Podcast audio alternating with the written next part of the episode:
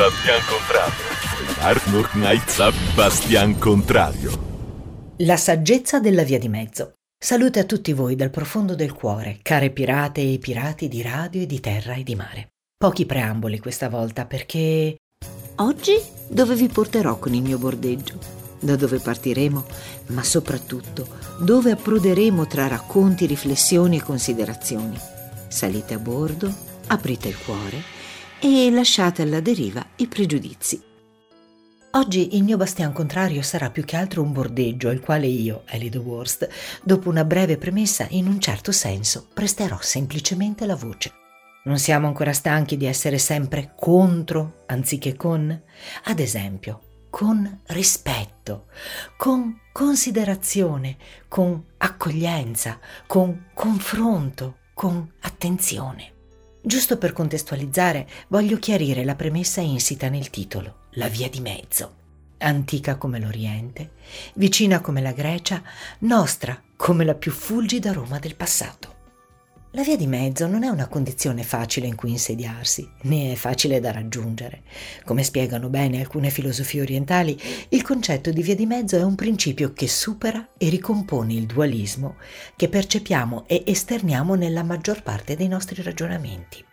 La via di mezzo potrebbe essere definita come quell'allenamento mentale che ci guida a comportarci e agire in modo che si possa creare al contempo felicità per sé e per gli altri, riconoscendo l'esistenza umana al maggior valore possibile nello sforzo di risolvere la sofferenza di ciascuno.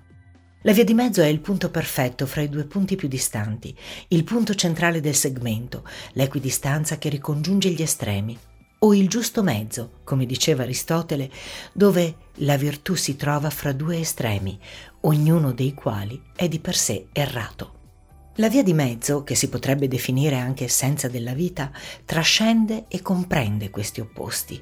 La via di mezzo non va confusa con un compromesso, ma richiama dall'interno della propria vita il potere di trasformazione e la saggezza per creare armonia, l'impegno nel rispettare la dignità della vita prima di qualsiasi tipo di ideologia.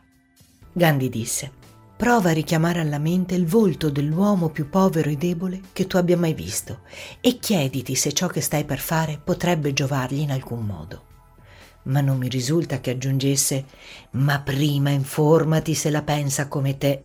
Fatta questa lunga premessa, arrivo al dunque di questa puntata. Leggerò per voi una lettera scritta da studenti universitari.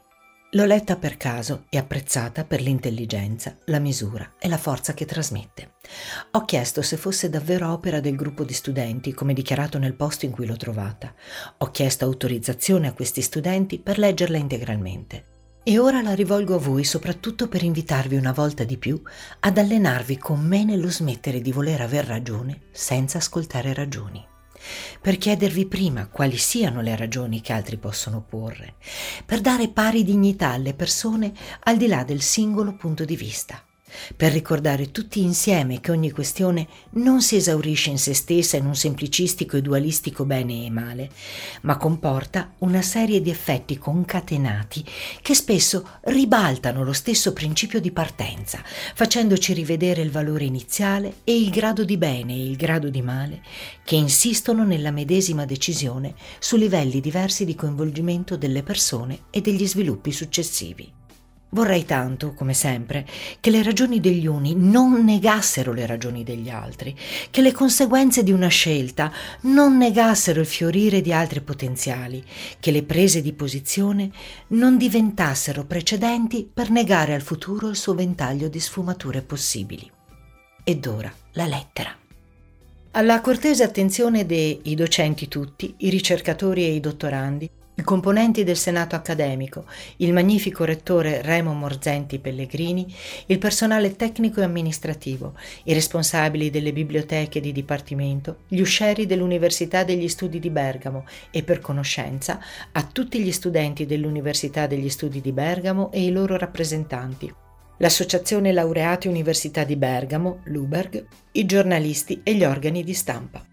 Gentili tutti, vorremmo iniziare con ricordarvi alcuni presupposti eletti a linee guida della nostra università, così ben esposti nel manifesto disponibile sul sito della stessa.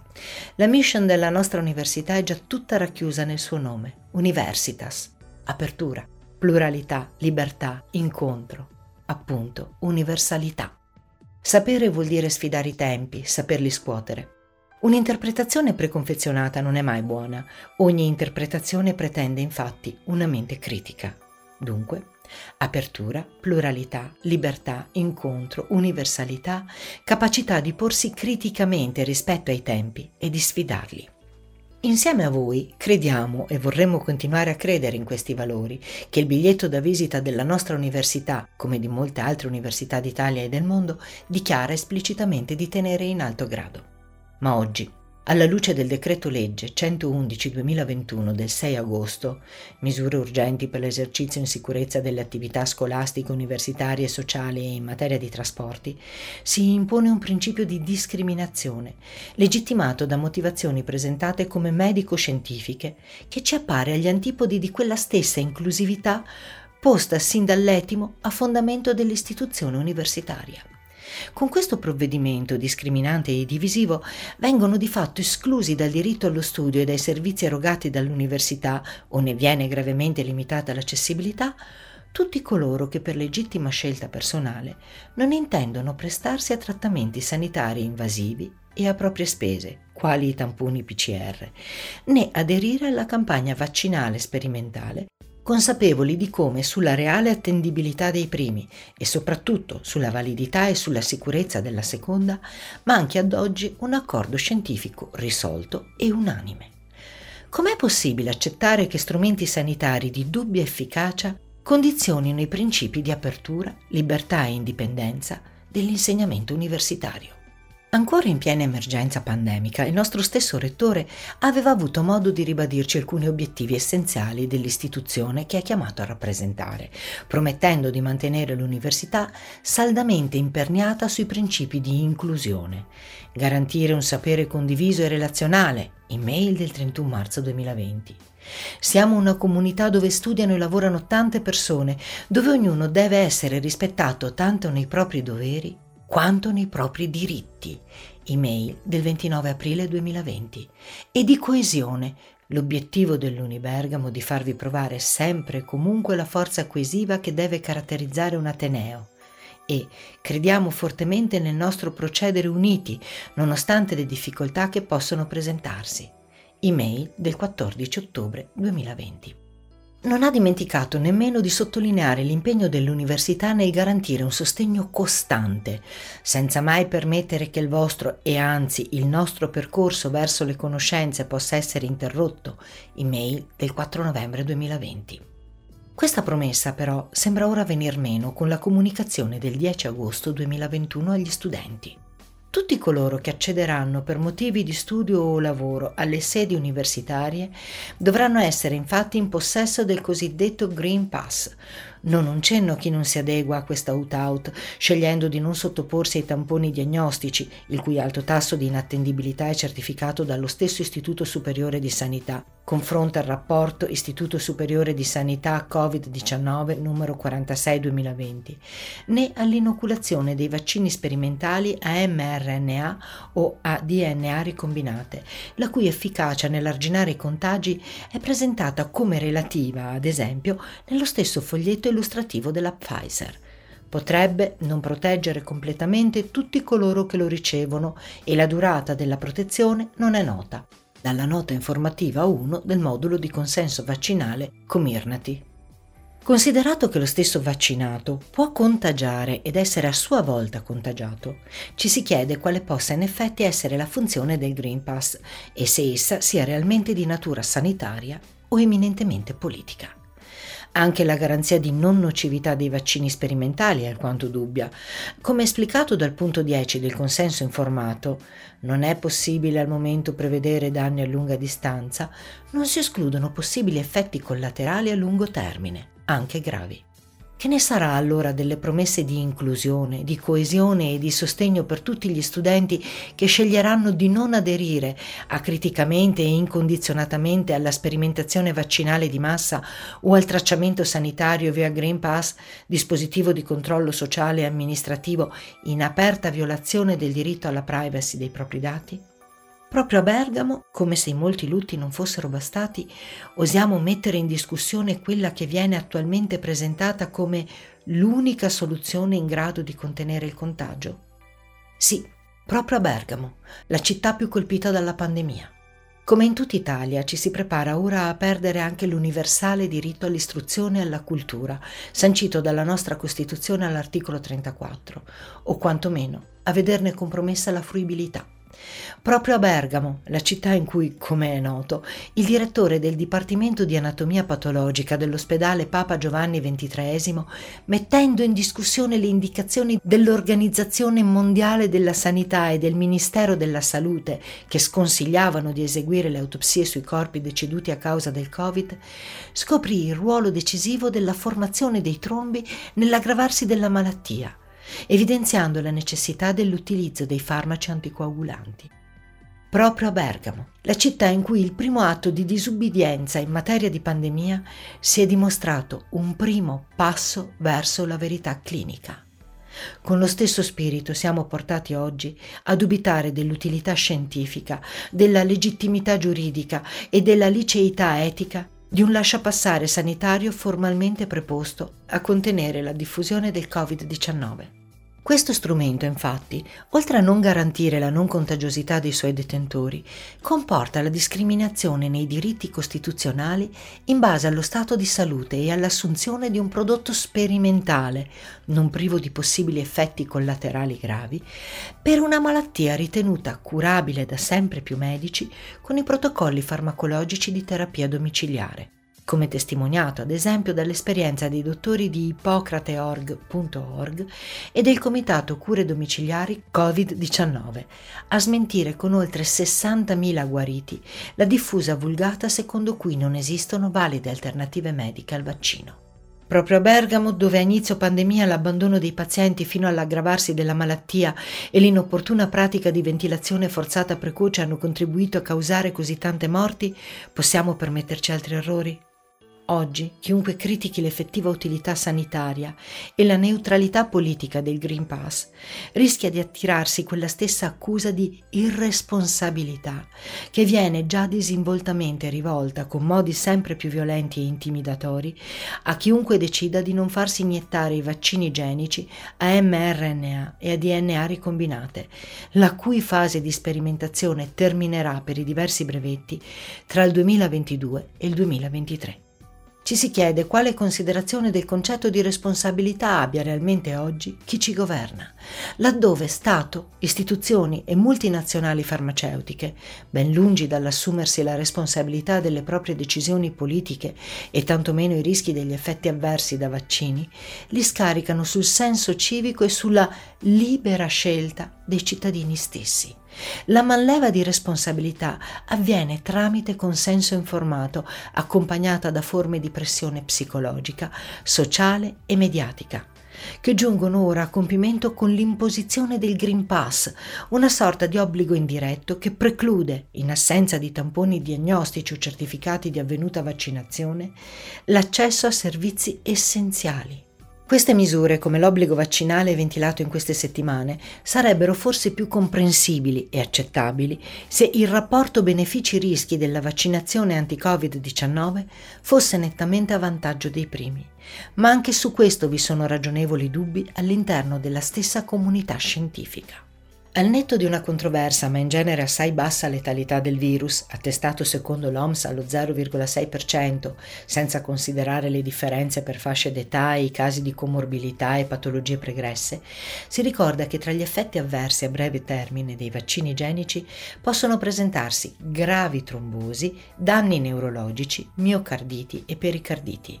Nel lungo termine sono svariati gli scienziati che prospettano serio rischio di effetti mutageni, infertilità, malattie malattie autoimmuni e tumori. Perfino i dati ufficiali iniziano a parlare chiaro. L'Eudra Vigilance, la banca dati europea di farmacovigilanza dell'EMA, registrava al 31 luglio 2021 e per i soli paesi dell'Unione Europea un totale di 20.594 morti associate ai vaccini anti-Covid e un totale di 1.960.607 effetti avversi provocati dagli stessi, dei quali 968.870 gravi. In fatto di responsabilità, com'è possibile sorvolare sulle gravi reazioni che possono conseguire dalla vaccinazione anti-Covid-19, specie per una fascia d'età, quella degli studenti universitari, in cui la relativa pericolosità del virus è ulteriormente ridotta?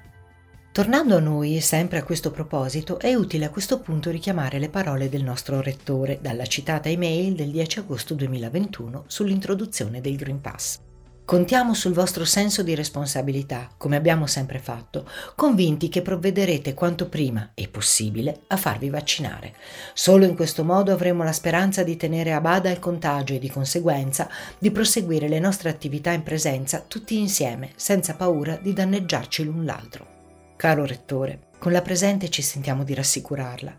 Lei può senz'altro contare sul nostro senso di responsabilità morale, non certo nel farci quanto prima possibile vaccinare, visto che il vaccino, come sopra ricordato, non assicura affatto di poter tenere a bada il contagio, bensì ne non assecondare per il bene nostro e altrui un nuovo ordine culturale, legislativo e sociale, nutrito di irresponsabilità politica e di coartazione tecnologico-sanitaria. Da parte nostra sarebbe relativamente comodo, facile e indolore accettare il requisito del Green Pass per meglio concentrarci egoisticamente sulla nostra singola carriera universitaria, apprestandoci a vivere il mondo di domani come se non fosse un prodotto delle nostre scelte o delle nostre reticenze di oggi. Disgraziatamente però il nostro senso di responsabilità ci trattiene dal farlo.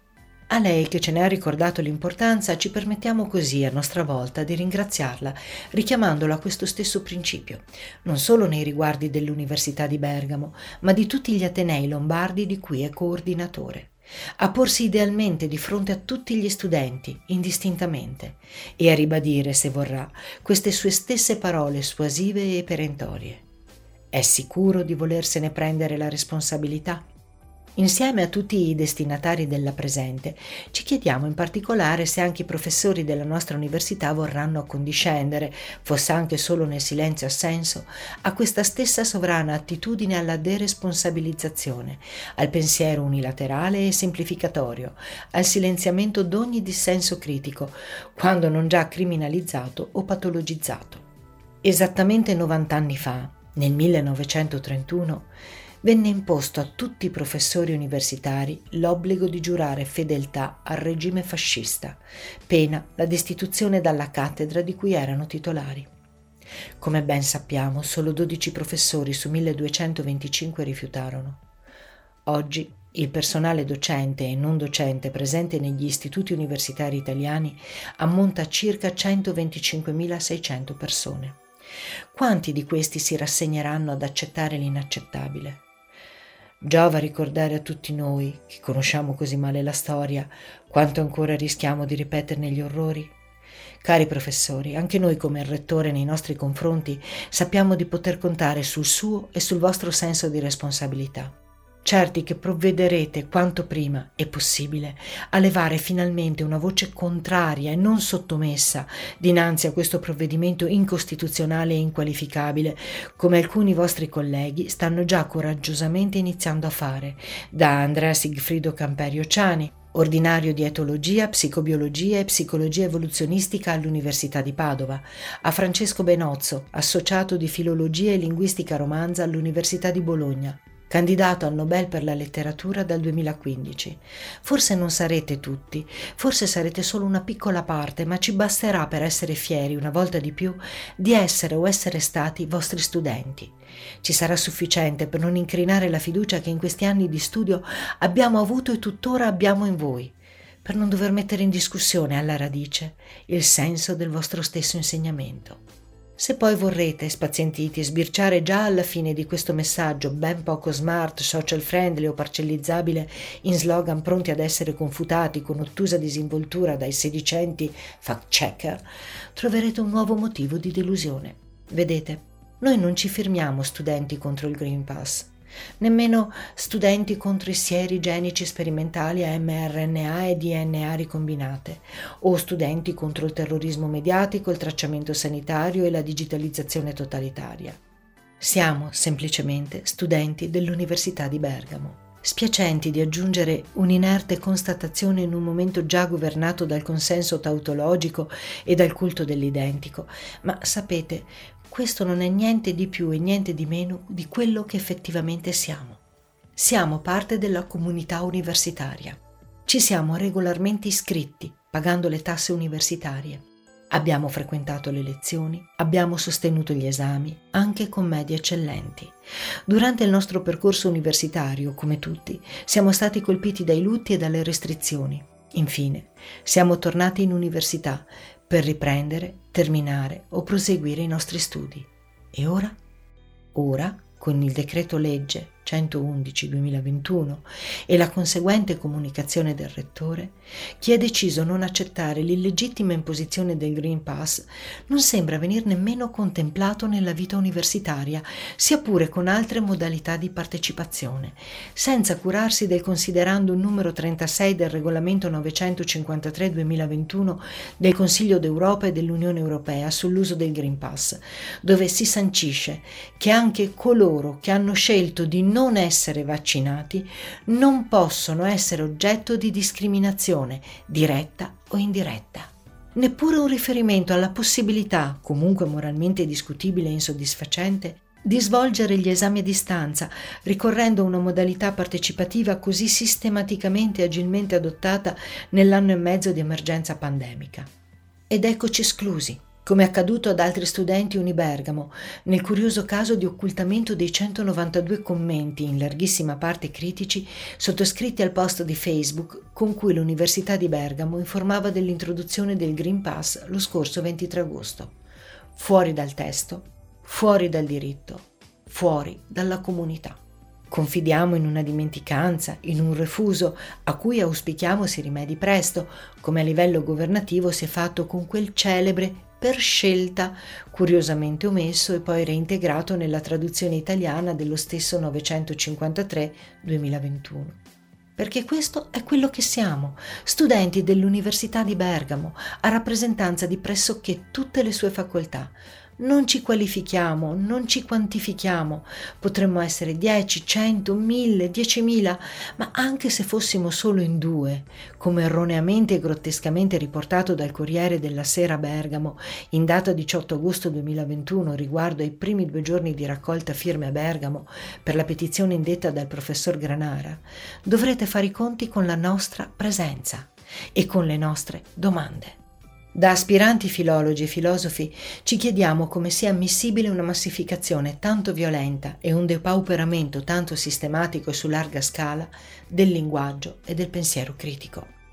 Da aspiranti pedagogisti ci domandiamo se tutto ciò non sottintenda un preoccupante stravolgimento dei concetti stessi di istruzione, di educazione e di insegnamento.